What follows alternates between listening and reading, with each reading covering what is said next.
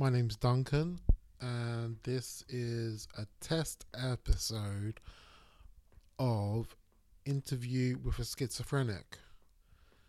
What I intend to do is to create a series of podcasts where I interview a person who's been diagnosed with schizophrenia.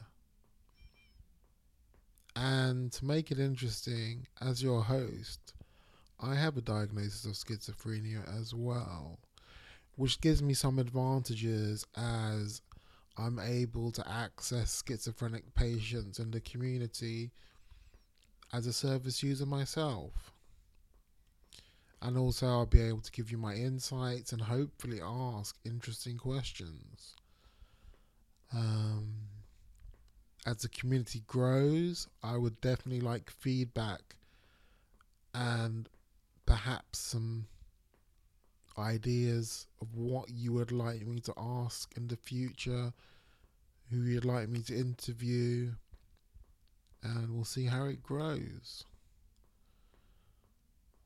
So, this is my first ever podcast channel, so I'm kind of making it up as I go along, really.